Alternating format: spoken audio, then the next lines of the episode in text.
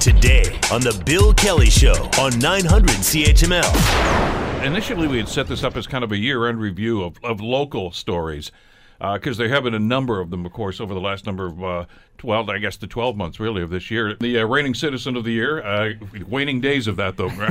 yes, indeed. Uh, Graham Crawford. Coming to an end, Bill. I think one of the, the subtext and, and maybe a consistent story through this is not so much that that happened, it's how our elected representatives responded to it that I think is gave, uh, giving an, an, awful lot of people a, a, great deal of concern. Well, indeed, and I think a lot of engaged residents are have indeed become enraged residents.